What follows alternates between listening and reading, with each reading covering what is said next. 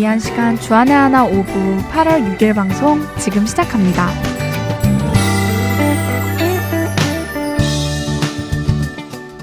애청자 여러분 안녕하세요. 진행의 정다은입니다. 안녕하세요. 박은규입니다. 지난 한 주도 주님의 음성에 귀 기울이시며 주님을 온전히 신뢰함으로 주님의 때를 기쁨으로 기다리신 여러분 되셨으리라 믿습니다. 다한 자매는 아무래도 전공이 노래하는 것이기 때문에 이런 일이 저보다 많았을 거라 예상이 되는데요. 다한 자매 노래하는 중에 물 한 모금만 마시고 싶은 적 있지 않나요? 네, 많죠. 노래하는 중에 목이 말라서 물 한 모금만 마시고 했으면 좋겠다 하는 생각이 종종 듭니다. 하지만 그것이 공연 중이거나 오디션 중이면 그렇게 하지도 못하고 난감할 때가 있었죠. 네, 그런 경험이 많으셨을 거라 생각이 되었습니다. 저는 다한 자매처럼 노래할 기회가 많진 않지만 교회 찬양팀에서 섬기고 있기 때문에 주일마다 찬양을 불러야 하는데요. 가끔은 찬양 중에 목이 너무 마를 때가 있습니다. 뭐 성대가 쫙 달라붙는 그런 느낌 아시죠? 네, 너무 잘 알죠. 네, 예전에 주일날 찬양을 인도하는 중에 목이 너무 심각하게 마른 적이 있었습니다. 그냥 조금 마를 정도면 임기응변으로 침을 삼키면 되는데 그때는 입안도 말라있고 성대는 달라붙고 정말 난감했었죠. 맞아요. 그럴 때면 정말 난감해요. 아, 분명히 이러다가 음이탈 날 것이고, 그럼 창피하고, 어떡하지? 어떻게 해야 할까? 그 짧은 순간에 수많은 생각이 오고 가죠. 네, 저도 그랬는데요. 아, 분명히 이 상태로는 음이탈이 날 것이고, 그럼 나는 창피를 당할 것인데, 이미 마지막 곡 전주는 시작이 되었고, 어떡하지? 물 좀 마시자고 중간에 잠깐 멈출 수도 없고 정말 많은 생각이 오고 가더라고요. 왜 그런 날은 꼭 보이스가 저 혼자인지 또 목이 잠기니까 시작을 못해서 평소보다 긴 전주에 성도들은 언제 시작을 해야 하는지 저만 기다리고 있고 온몸에 땀이 나더라고요. 다한 자매가 말한 것처럼 그 짧은 시간에 수많은 생각이 오고 가더라고요. 그 생각들을 말씀드리기 전에 찬양 한 곡 듣고 오겠습니다.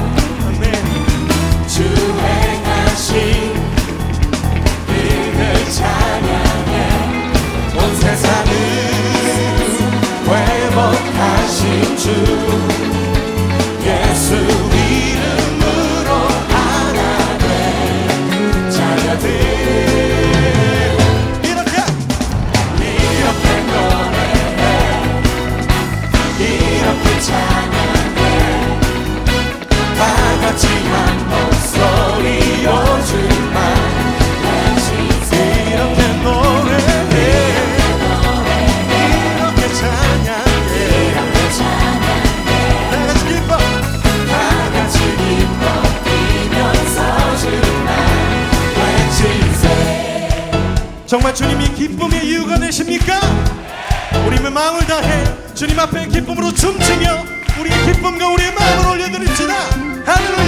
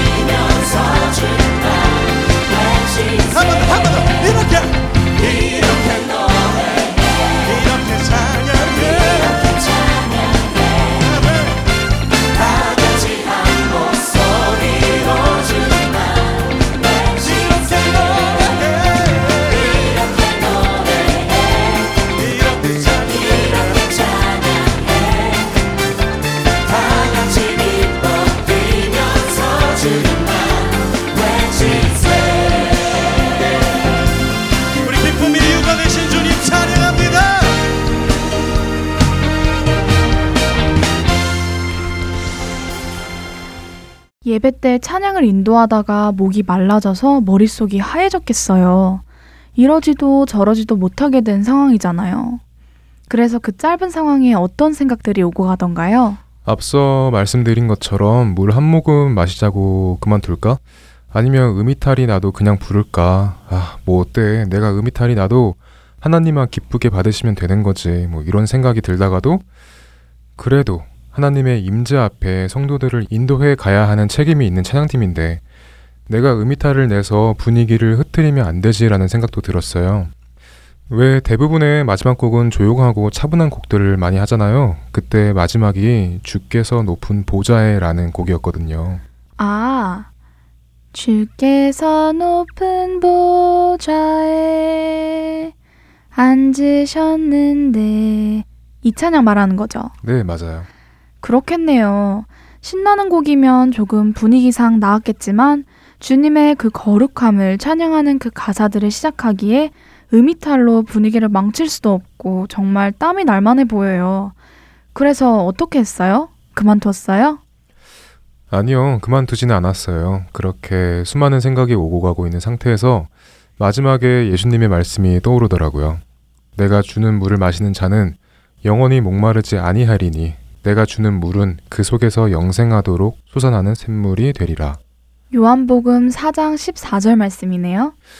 네, 맞습니다. 이 말씀이 떠오르면서 그래, 예수님께서 영원히 목마르지 않는 물을 주셨는데 이 정도의 목마름과 물 한 모금의 두려움 때문에 그만둘 수는 없지. 찬양 한 곡을 부르는 것에 비하면 너무나 끔찍할 정도로 사소한 문제가 아닐까라는 생각이 들었습니다. 그래서 끝까지 부르게 되었죠. 역시 두려움을 물리칠 수 있는 것은 말씀밖에 없군요. 모든 잡다한 생각을 한 번에 정리해 주는 것은 말씀밖에 없다는 것을 느끼는 시간이 되었겠어요. 말씀이 답이다. 그렇죠? 그렇죠. 그 말씀이 떠오르는 순간 모든 마음에 평안이 오더라고요. 제가 음이탈을 냈을까요? 안 냈을까요? 음, 안 내지 않았을까요? 하나님의 은혜로 어려워도 평소처럼 잘 마치지 않았어요? 아, 그런데요. 다한 잠의 발음과는 달리 첫 소절부터 음이탈을 아주 클리어하게 자신있게 냈습니다. 그런데 이 음이탈을 내므로써 어, 역시 하나님은 멋지시다. 내가 생각하는 것보다 항상 더 앞서 나가시는구나 라는 것을 느끼게 되었습니다. 어, 용규 형제가 생각하는 것보다 하나님께서는 항상 더 앞서 나가신다는 생각이요? 그 순간에 소중한 무언가를 깨달으셨나 봐요. 깨달았죠. 사실 요한복음 말씀이 떠올라서 믿음으로 찬양을 그만두지 않고 끝까지 부르게 되었잖아요. 네. 하지만 첫 소절을 부르기 직전까지 저희 마음속으로 기도했던 내용은 음이탈이 나면 분위기가 흐트러지니 음이탈이 나지 않게 해주세요 라는 마음이었습니다. 하지만 음이탈은 아주 잘 나왔죠. 그런데 걱정과는 달리 창피한 마음이 전혀 들지 않았고 그 누구도 웃지 않았고 분위기 또한 흐트러지지 않았습니다. 아, 용기 형제는 용기 형제가 음이탈을 내어서 조용한 찬양 전에 분위기를 흐트릴 것을 걱정하여 음이탈이 나지 않게 해주세요 라는 기도를 드렸지만 용기 형제의 생각과 하나님의 생각은 달랐던 것이네요. 네, 하나님의 생각은 달랐습니다.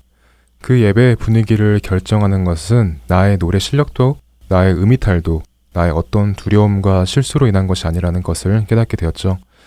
나에게 맡겨진 일은 찬양인데 나에게 맡겨진 일 외 하나님께서 하실 일을 침범하는 죄를 범하고 있었구나 라는 것 또한 깨닫게 되었습니다.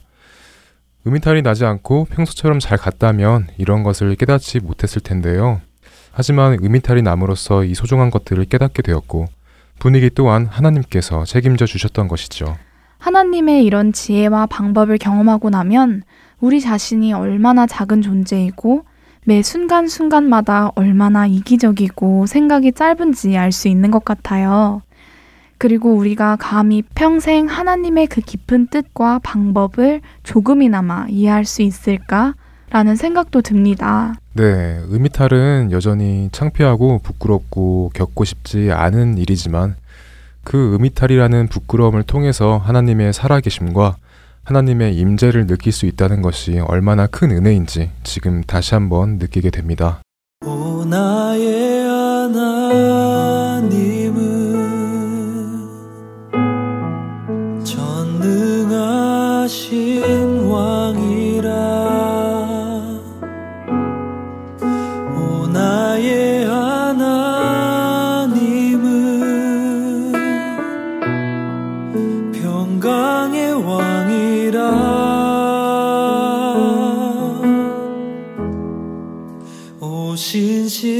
心.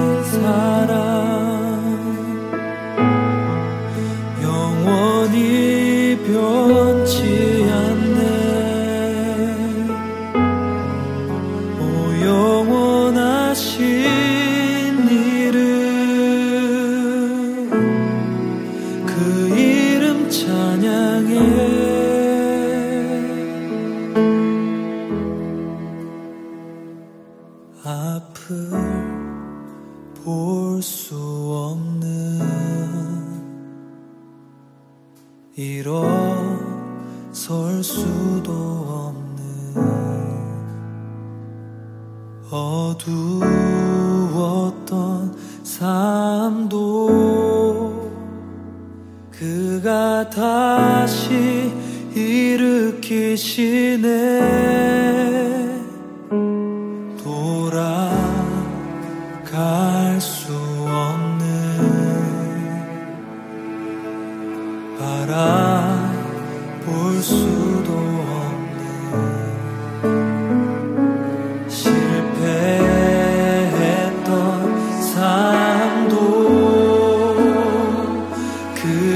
다시 새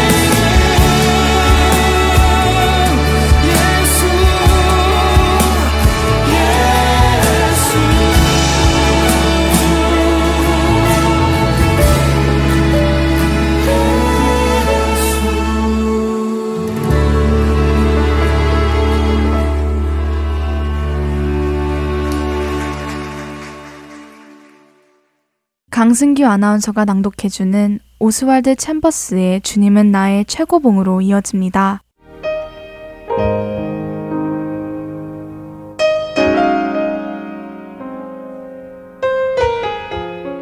내가 그리스도와 그 부활의 권능과 그 고난에 참여함을 알고자 하여 그의 죽으심을 본받아. 빌립보서 3장 10절의 말씀입니다. 성도의 삶의 동기는 자기 자신의 뜻을 구현하려는 것이 아니라 예수님을 알아가는 것이어야 합니다.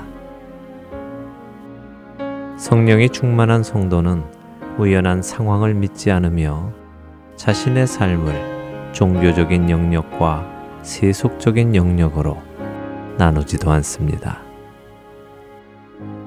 단지 자신이 어떠한 상황 가운데 던져진다고 할지라도 그 상황은 예수 그리스도를 더 알게 하는 과정이라고 받아들입니다. 이러한 사람은 주님께 자신의 모든 것을 철저하게 내려놓습니다. 성령님의 뜻은 우리 삶의 모든 영역에서 예수 그리스도를 드러내시는 것입니다. 그렇기에 우리 삶의 어떤 특정 영역 속에서 예수 그리스도가 드러나지 않는다면 성령님께서는 우리의 그 영역에서 그리스도를 드러낼 수 있도록 계속하여 같은 상황으로 이끌어 가시고 훈련시키십니다. 영적인 성도는 자신의 일을 통해 예수 그리스도를 높이고 그분을 영화롭게 하지만 자기 실현을 추구하는 사람들은 자신이 이룬 일을 영화롭게 합니다. 성경 말씀 그대로 우리는 무엇을 먹든 마시든 남의 발을 씻어주는 선한 일을 하든 간에 우리는 그 안에서 예수 그리스도를 나타내려는 동기와 목적을 가져야만 합니다. 예수님께서 제자들의 발을 씻는 가장 천한 일을 하실 때에도 하나님 아버지를 당신 안에 나타내신 것처럼 말입니다. 영적인 성도의 목적은 그분을 알려 하는 것입니다. 여러분은 여러분이 서 계시는 그곳에서 주님을 알아가고 계십니까? 만일 그렇지 않다면 여러분은 믿음의 길에서 실패하게 될 것입니다. 우리가 이 땅에 온 것은 나의 꿈을 이루려 함이 아니라 예수 그리스도를 알기 위함입니다. 그리스도인으로서 섬길 때에도 종종 그 섬기는 동기가 무언가 이루어져야 한다는 강박관념과 그것을 해야 한다는 의무감일 때가 있습니다. 그러나 이러한 자세는 결단코 영적인 성도의 자세가 아니며 우리의 목적이 아닙니다. 우리의 목적은 언제나 우리가 처한 모든 상황 속에서 예수 그리스도를 나타내는 것이어야 하는 것입니다.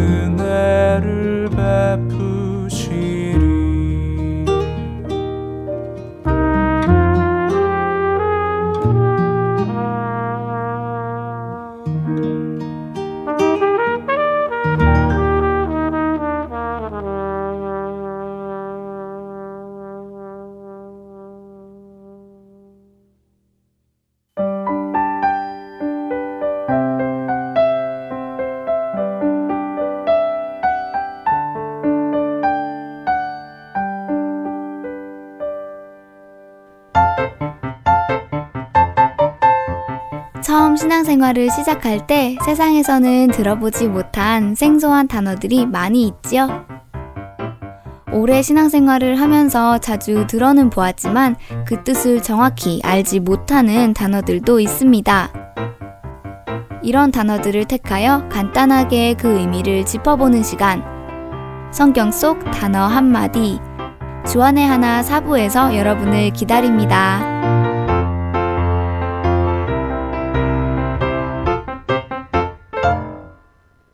청년들을 위한 설교 말씀으로 이어집니다. 피닉스 애리조나에 위치한 트리니티 바이블 처치 자슈아 빈센트 목사께서 말씀을 나누어 주십니다.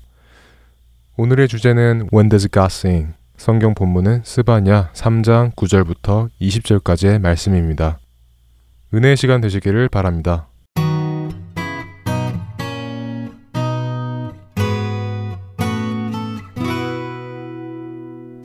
I'm going to begin reading in chapter 3 of Zephaniah. So please turn there with me. I'll be reading verses 9 through 20. Then will I purify the lips of the peoples, that all of them may call on the name of the Lord and serve him shoulder to shoulder. From beyond the rivers of Cush, probably Ethiopia, my worshippers, my scattered people, will bring me offerings. On that day, you will not be put to shame for all the wrongs that you have done to me, because I will remove from this city those who rejoice in their pride. Never again will you be haughty on my holy hill. But I will leave within you the meek and humble who trust in the name of the Lord. The remnant of Israel will do no wrong, they will speak no lies, nor will deceit be found in their mouths. They will eat and lie down, and no one will make them afraid. Sing, O daughter of Zion, shout aloud, O Israel. Be glad and rejoice with all your heart, O daughter of Jerusalem. The Lord has taken away your punishment, He has turned back your enemy. The Lord, the King of Israel, is with you. Never again will you fear any harm. On that day, they will say to Jerusalem, Do not fear, O Zion. Do not let your hands hang limp. The Lord your God is with you. He is mighty to save. He will take great delight in you. He will quiet you with his love. He will rejoice over you with singing. The sorrows for the appointed feast I will remove from you. They are a burden and a reproach to you. At that time, I will deal with all who oppressed you. I will rescue the lame and gather those who have been scattered. I will give them praise and honor in every land where they shall be put to shame. At that time, I will gather you. At that time, I will bring you home. I will give you honor and praise among all the peoples of the earth when I restore your fortunes before your very eyes, says the Lord. Father, as we come before you, it's hard to look at difficult images that come from you, but God, there is something that is sweet and promising and hopeful and delightful and life altering about the promises that you give to your children. We get to gaze on some unique promises that you give to us through the voice of Zephaniah. God, we pray that you would speak this truth into us. We pray that our hearts would be stoked, that your spirit would move amongst us God, there is no end to what could happen for your glory and for your namesake if your spirit moves us. It's in the name of your great Son, Christ, that we do pray. Amen. Well, last week we had an opportunity to look at some of the cataclysmic judgments that were given to the nations. These judgments that were poured out on all nations, including Judah, God's chosen people. The judgments were brought because these people refused to do what it is that they were made to do worship God. Zephaniah had some glimmers of hope. You might have remembered that. But the message is mostly horrific until you get to verse 9 of chapter 3. And the question that we want to ask is has this judgment that Zephaniah saw, has it happened yet? Is this something that we have experienced or something that we are still looking forward to? Well, we know that Judah, the nations that surrounded Judah that were all listed in chapter 2, all experienced Babylon coming in and overtaking them shortly after this prophecy was given. And then just 50 years later, Judah was actually allowed, they were able to, to come back to the land, and they were able to take the land out of exile. But was that the fulfillment of these incredible visions that we see in Zephaniah? Has all of this already happened, or are there still things that are yet to come? Well, I would argue that this day of the Lord, where you see this unfathomable punishment and glory all of these things were experienced partially through Babylon as a type or a picture of the ultimate day that's going to come through Christ's second coming. So I believe that there is much of this that we as believers are still looking forward to when Christ returns. Now, why would I say that? Well, if you read the book of Revelation, what you're going to notice is that there are all kinds of ways in which this vision that John has parallels this vision that Zephaniah has. In fact, I think that as John is looking at the second coming of Christ, he is actually pointing out ways in which this is identical to the day that Zephaniah was looking forward to. I'm going to give you just a few of these, just that you can take down, you can jot them in your notes. Maybe this week in your quiet time, you just go through these portions of Revelation and meditate on the day that is to come. In Revelation 19 through 22, John describes this day of the Lord as Christ's second coming. And I see it paralleling Zephaniah's vision in, in at least three ways. We'll see more, but first, read Zephaniah 1 3, and then read Revelation 21 1. Look at the way that in both of the visions, there is this cataclysmic event where even the sea passes away. Even the ocean is gone. So you remember Noah, the whole world was flooded, but the sea wasn't affected. What this tells us is there's going to be a greater judgment that comes and both John and Zephaniah saw it. Second, we could compare Zephaniah 117 117 with Revelation 19:18. Revelation 19:18. In both of these we see this cataclysmic destruction of the nations. Very similar in the visions that we see. And then third, you could compare Zephaniah 3:17 that we're going to read later with Revelation 21:3, where the, the biggest event, the biggest event of hope, the thing that all of us really should want and want greatly as we look forward to Jesus coming back, the really epicenter of the promise of God is found when God is in our midst again. And, and both of these prophets see this event coming to fulfillment, coming to fruition when Jesus Christ comes back. So Revelation reveals that Christ is the one who is the King of kings. He is the one who's going to come and pour out his fury on anyone who is not a member of his kingdom. But also, John envisions him as the one who ushers in the great day of hope that we're going to be thinking about this morning. The New Testament writers looked to this day with hope, and so should we. In fact, what we read this morning are some of the most glorious visions of God's love for his people. These, these images that we're, we're just read of, these images of, of God and his people, are images that show God blessing us in such a way that it is just as startling as are his judgments. I mean, can you, can you really imagine some of these visions, these images that we have?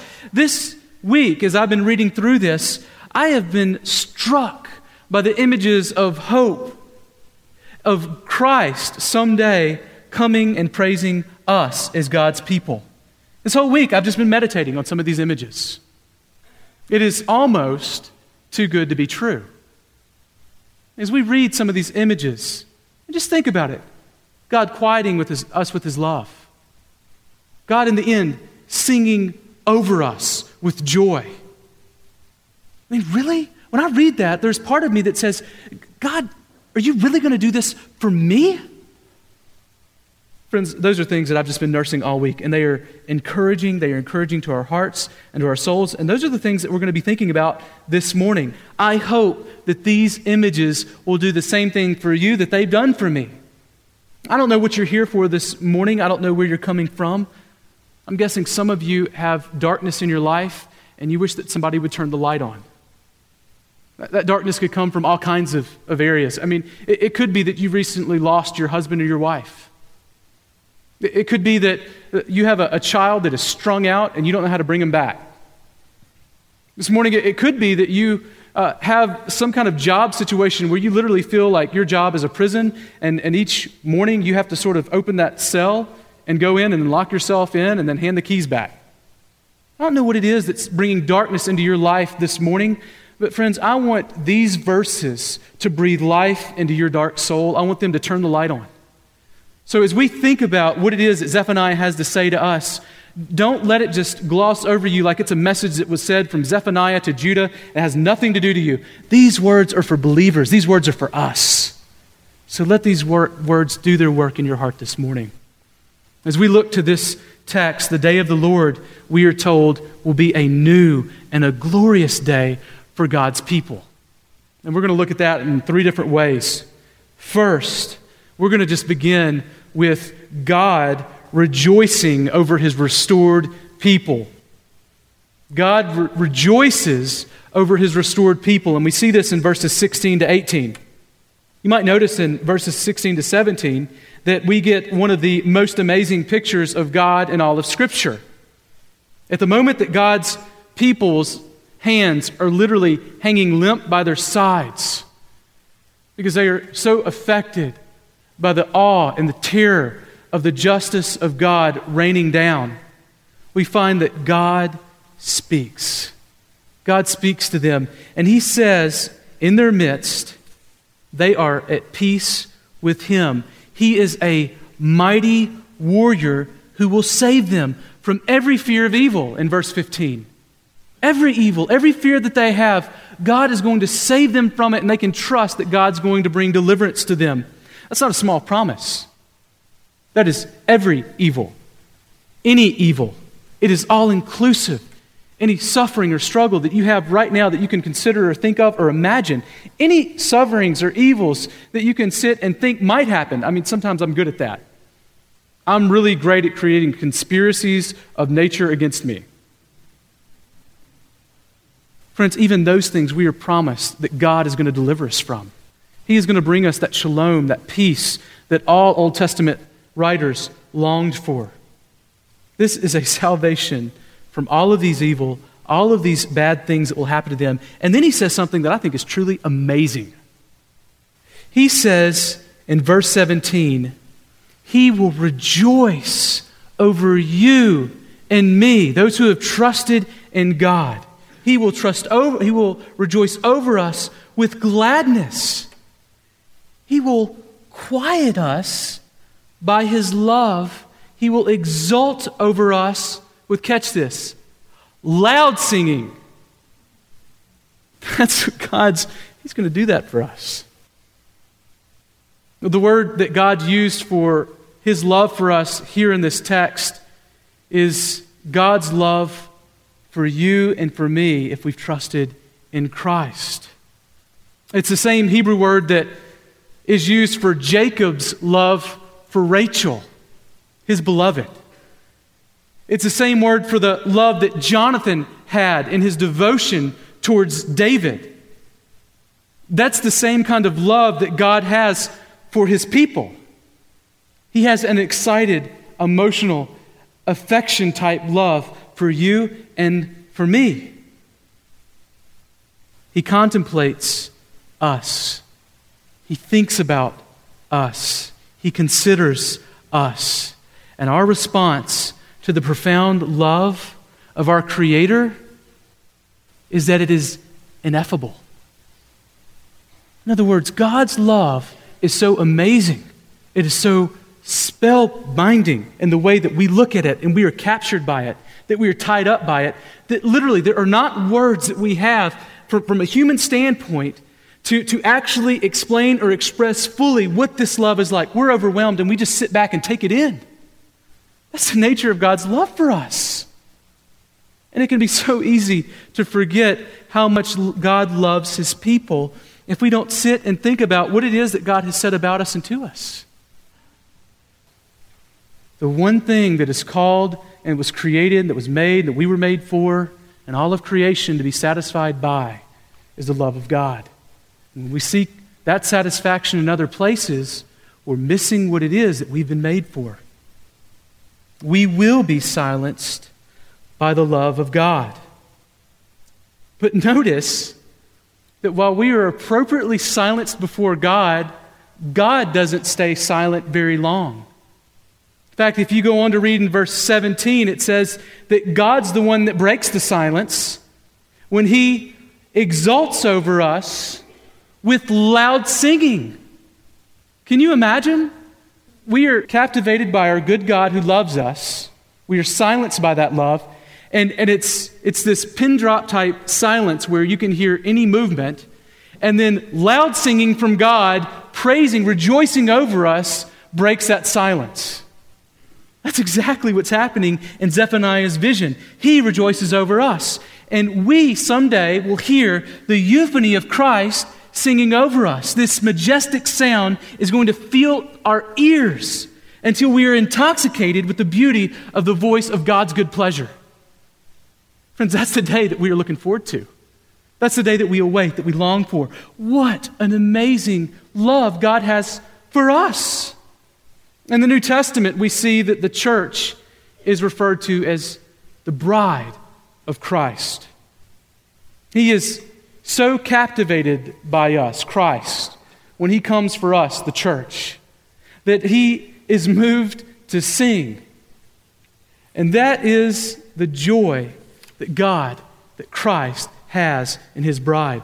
I don't know about you, but I don't a lot of times feel like I'm much to sing about. I know my heart, I know my failures better than anybody. And I can find a whole lot of reasons not to sing about me, not to, to be happy with me. So when I hear this, there's, there's part of me that, that says, Really, God? Could you really delight in me? I, I almost don't believe it.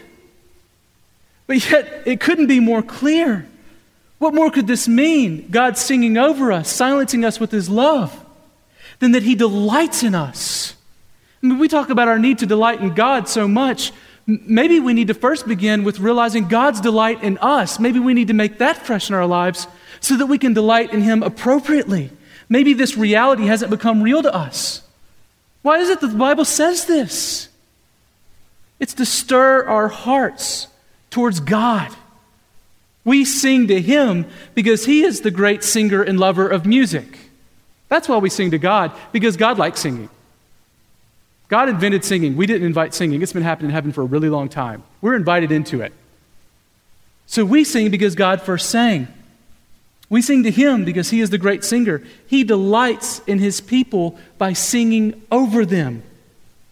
And that's what singing is it is the eruption of our affections towards God put to music so that we can sing in unity together back to our great God. It is an emotional eruption towards God. We need, as a people, as we read this, to feel the, the weight of the invitation to affectionate obedience to God.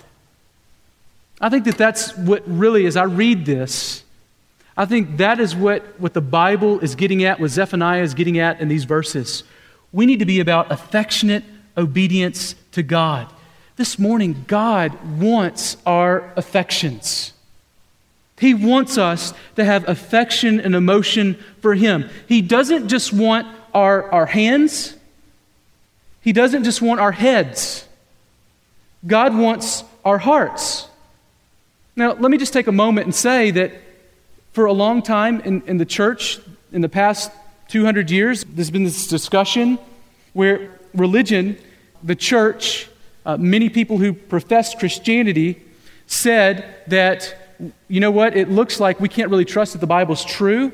And so we need to ground our, our beliefs on something more substantial than the truths of the Scripture. And so we're going to, we're going to sort of house our beliefs in the realm of feeling. So that we're just going to feel God. And that's what our religion is going to be, is be feeling. Friends, that's the heart of liberalism. That's not evangelical. That's not true Orthodox Christianity. But what I think has happened with some is, is that there was such a, a push away from liberalism and from that emotionalism that, that we, we decided that emotions just weren't important at all. And so that it's more important that we have a, a big head for God and no heart. Friends, that's not, I don't believe, what Zephaniah is trying to encourage in Zephaniah 3. He's giving us images of God silencing us by his love and singing over us with loud singing. Why does he do that? It's because he wants to do what those verses naturally do when you read them, when they jump off the page at you. He wants your heart to be elevated, he wants your affections to be driven towards God. God wants us to be Christians who worship Him in spirit and in truth. And true spiritual religion is a religion that feels and senses and seeks after God. And we give Him appropriate emotional responses to the grand truths and the grand things that God has done for us in history. That's what this, this little verse says to me. I think it's easy to become discouraged sometimes when we get caught up in being obedient without loving Him, without sensing His goodness, understanding that He is rejoicing over us as we seek to rejoice over Him. And that means sometimes that we need to work and to fight to feel the right way about the love of God. We need to fight to feel right. Has a nice little sort of sound to it, doesn't it? We need to fight to feel right if we're not feeling and sensing the goodness and the love of God, then that doesn't mean that we say, well, then it must not be true or it's not important or I'm just going to give up. We fight to love our God who fights for us, who delights in us. That means that we need to take advantage of the means that God has given us to stir up our hearts. He's giving us, he's given us His Word so that as we read it, we hear of God's love for us. Can you imagine abandoning Zephaniah 3:17 anymore now that you've read it? You know, can, can you imagine abandoning that, that love letter from God to us, to you, his people? We need to look at, to gaze at God's word.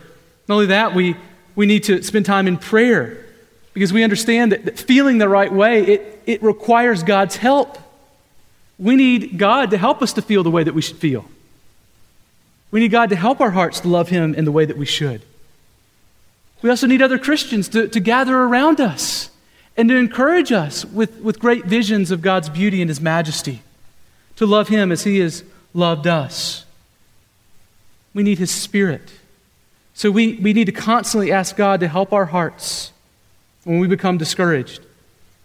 Now, for some of us, I think what might happen is sometimes we get into this, uh, this area of life where we feel dull in our, our relationship with God and our obedience to Him. And so we feel sort of like we're just walking through the motions of being a Christian and we've lost that, that feeling, that emotion of the reality of the power of the gospel and the presence of the Spirit. And at that moment, I just want to warn you I think that Satan really desires to kind of speak into your ear in those moments because he knows you're weak. He wants to say, well, if your motives are, are not good and if you're not sensing a love for God and you're just being obedient, then surely it's not real. So why even be obedient to God? Why not just turn and walk away? I had a really helpful pastor one time speak in my ear, Satan was speaking in the other ear, and said, You know, Joshua, when you feel those moments that you're not feeling it, what I would encourage you to do is just speak truth back to Satan and say, well, you know what? You're right. I need, thank you for the warning. I need to fight for emotion. But until that emotion comes back to me, I'm just going to continue being faithful to my good God. I'm going to continue being obedient. I'm going to continue serving, and I'm going to continue to seek help so that my affections are raised to an appropriate level. But until then, I'm just going to do what I was created for, which is to obey God and to glorify Him forever. Thanks for the, thanks for the memory lesson. All week, I've been moved and challenged by this God singing over us. Friends, I just want to encourage you this morning to take that in. But the question you might ask is Does God's excitement over us in any way at the same time contend with His glory? I mean, is, is God being excited over us? Does that in any way diminish His glory, His desire to make our name great whenever He makes much of us? That moves us to a second point, which is that God restores the Gentiles with a unified speech. That's the next thing that we see in Zephaniah 3 is that God, he, he restores the Gentiles with a unified speech. In judgment, God undoes creation. We read about that last week. But in his mercy in our vision this week, we see that he undoes the curse. Curses flow from a failure to obey God in faithful worship. Well, here we see that this new day that's coming, that we're longing for, it promises that God is going to undo the curses of the past. So in verse 9, we see that God reverses Babel. In Genesis 11 1, you may remember that the, the people of the world came together. And they were with one language and one common speech, as it says in Genesis 11 1. But those men, they became proud and they decided that they were going to build a tower up to heaven as sort of a monument to their greatness, to make their name great instead of making God's name great. It says that they were trying to make a name for themselves rather than God. But we were made for God's glory, not our own.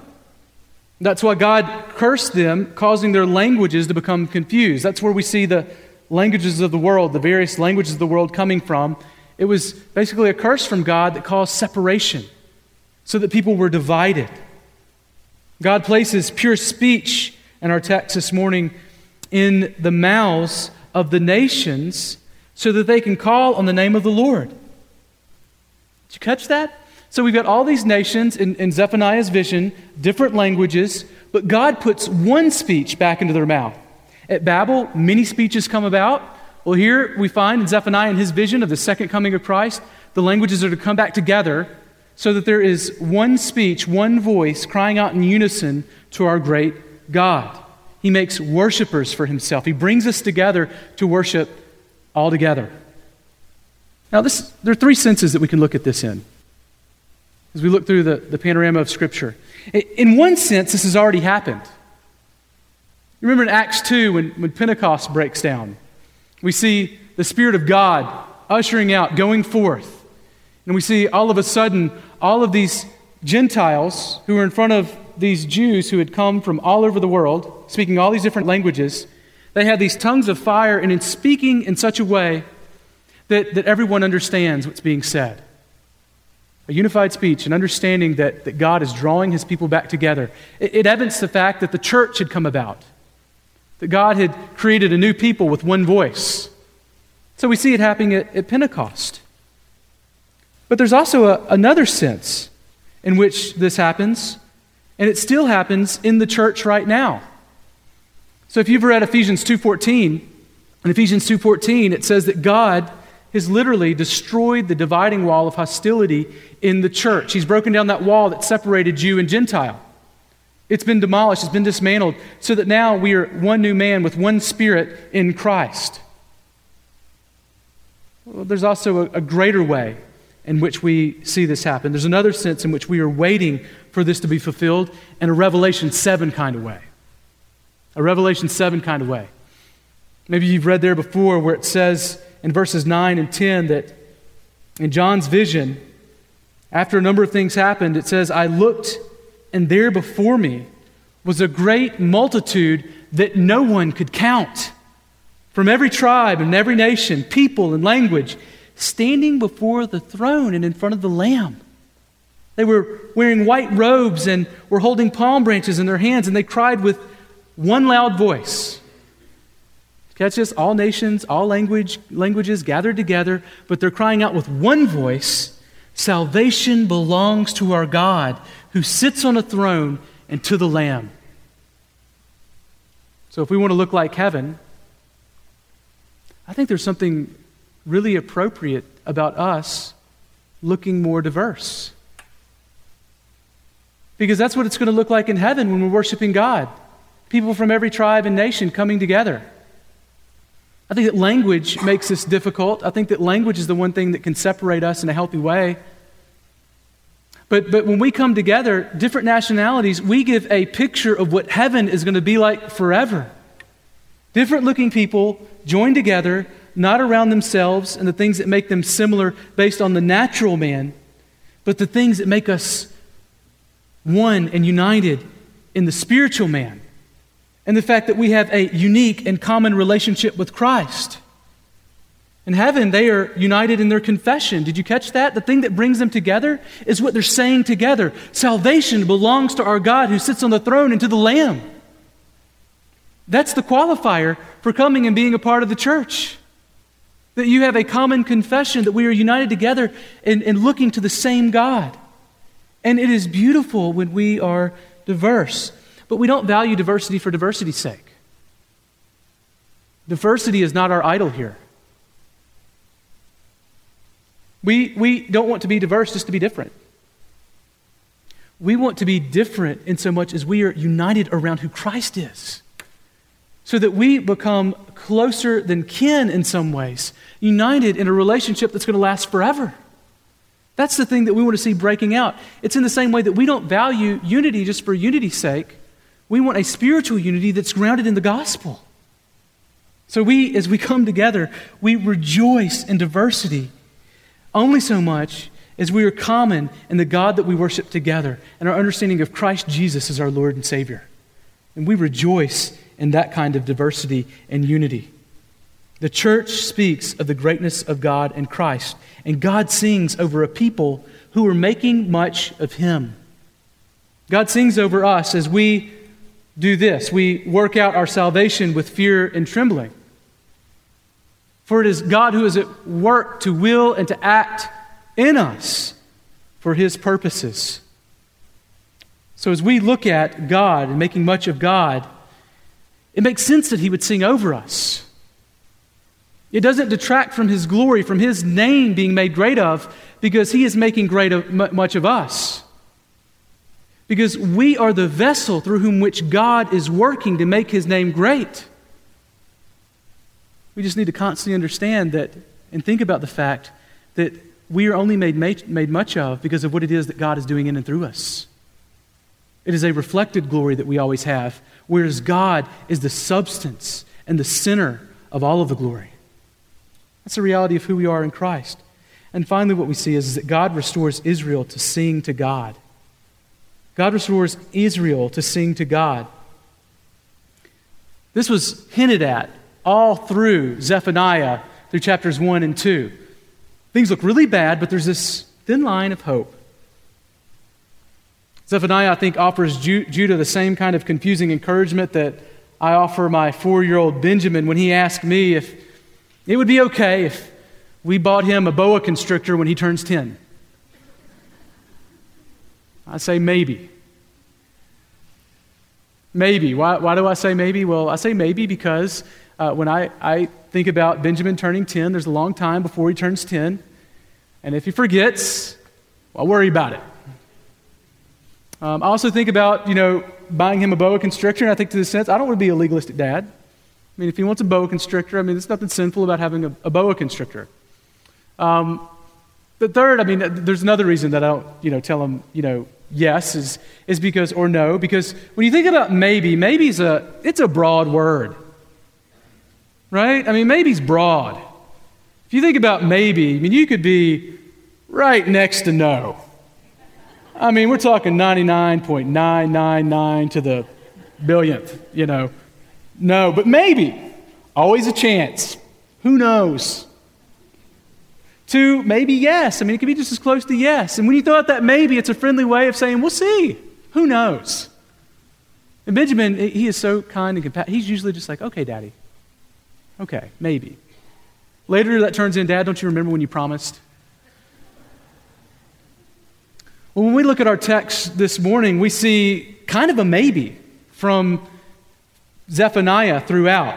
In fact, if you look in chapter 2, verse 3, Judah is told that they need to seek the Lord, all you humble of the land, you who do what he commands.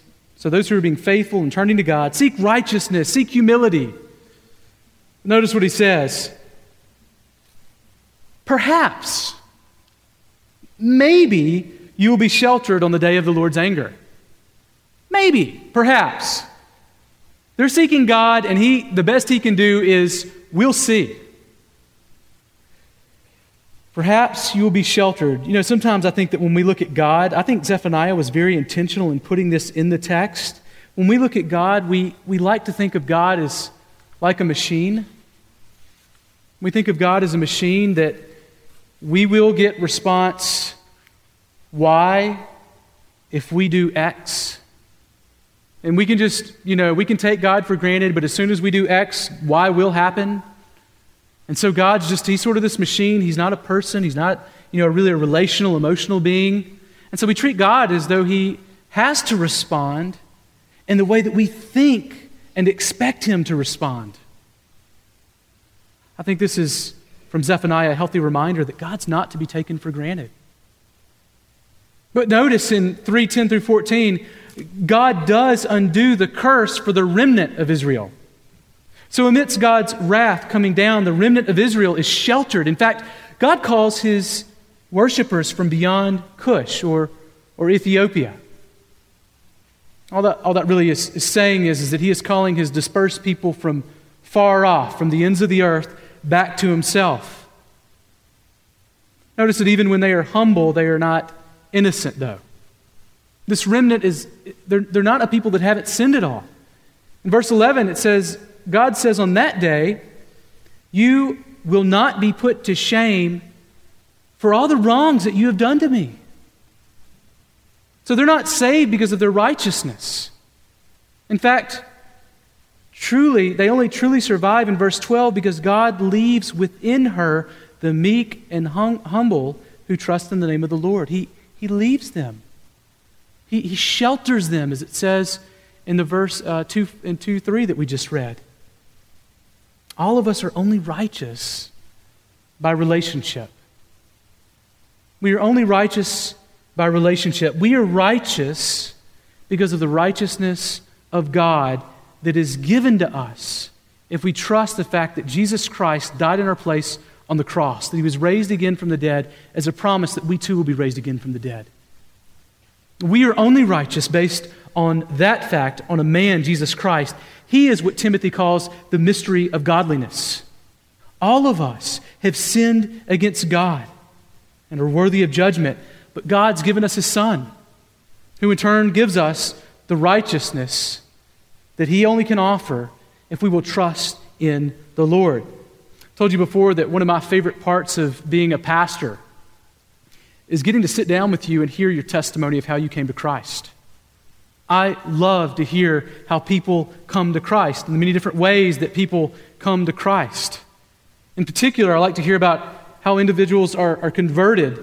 And for some, I found that it's, it's kind of like there's a, a light switch that goes from off to on, and it literally just gets flipped one day.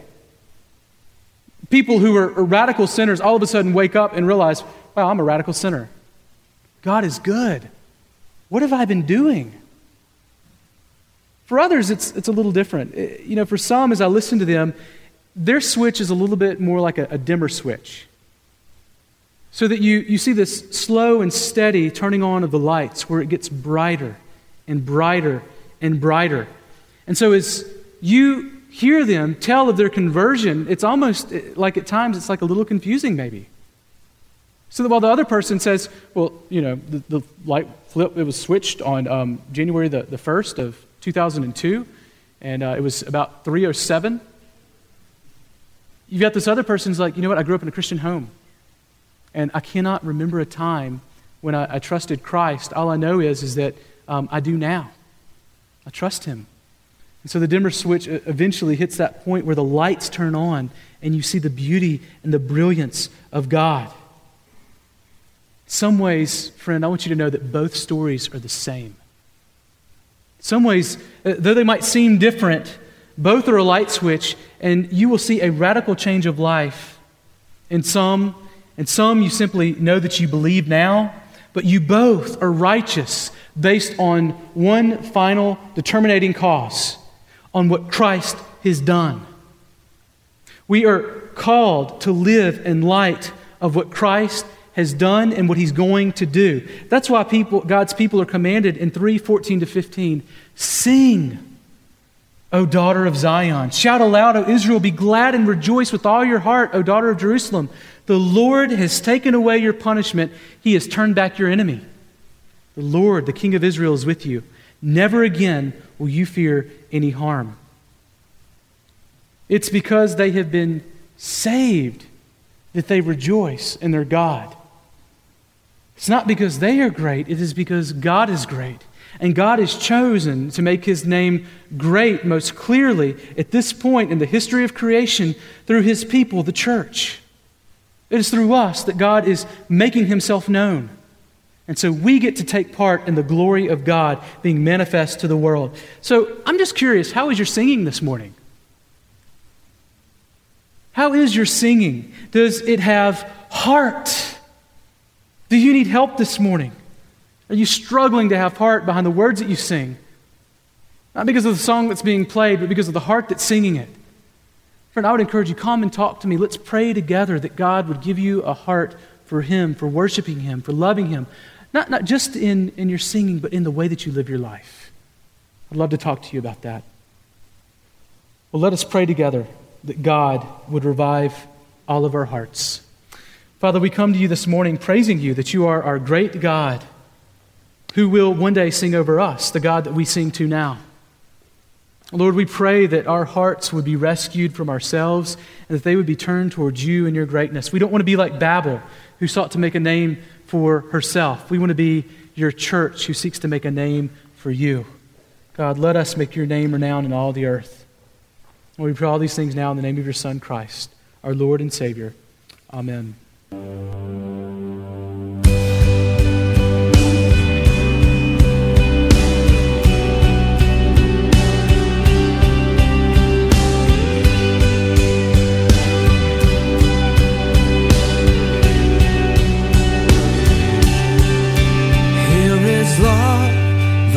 as the ocean, loving kindness as the flood.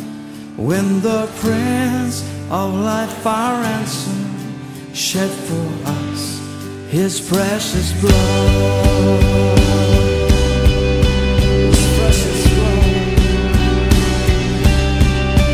Here is love, vast as the ocean, loving kindness as the flood.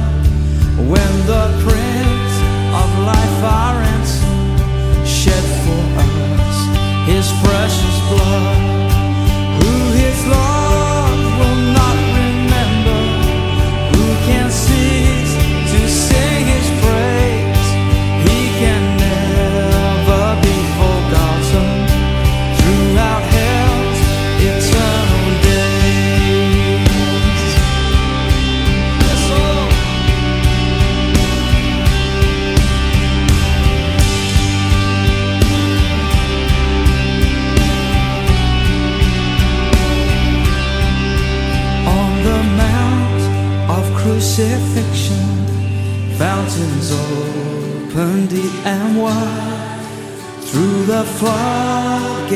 God's mercy flowed a and gracious tide. Grace and love, like mighty rivers, poured in steps from above.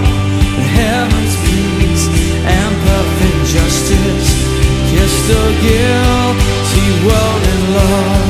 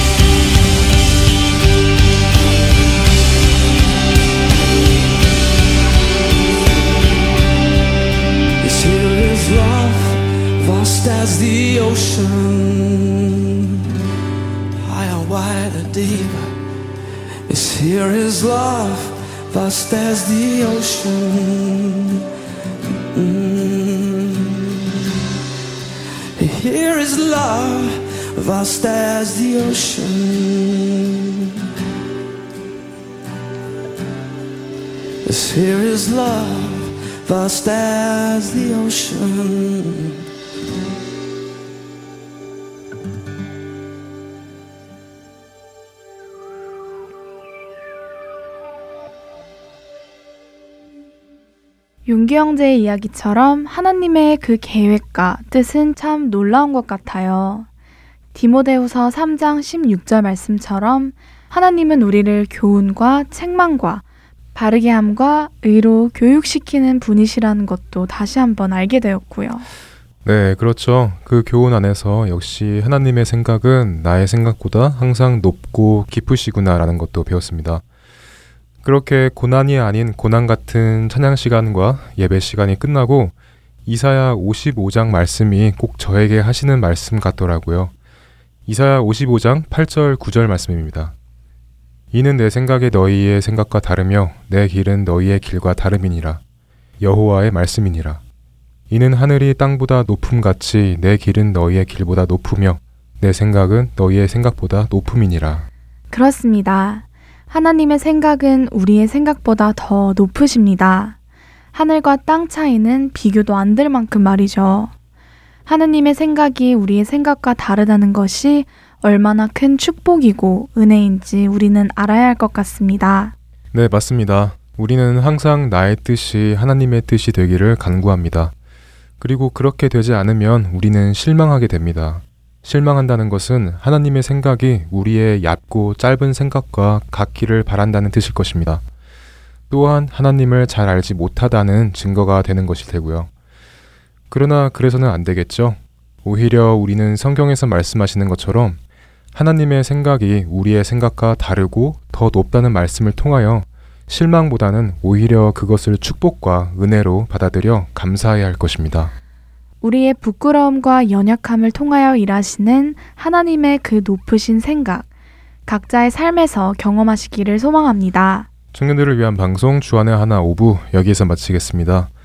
하나님의 그 높으신 생각 중 하나 예수님만을 기다리며 저희는 다음 주 이 시간에 다시 만나 뵙겠습니다. 지금까지 구성과 진행의 박영규였습니다. 그리고 정다은이었습니다. 애청자 여러분, 안녕히 계세요. 감사합니다. 안녕히 계세요.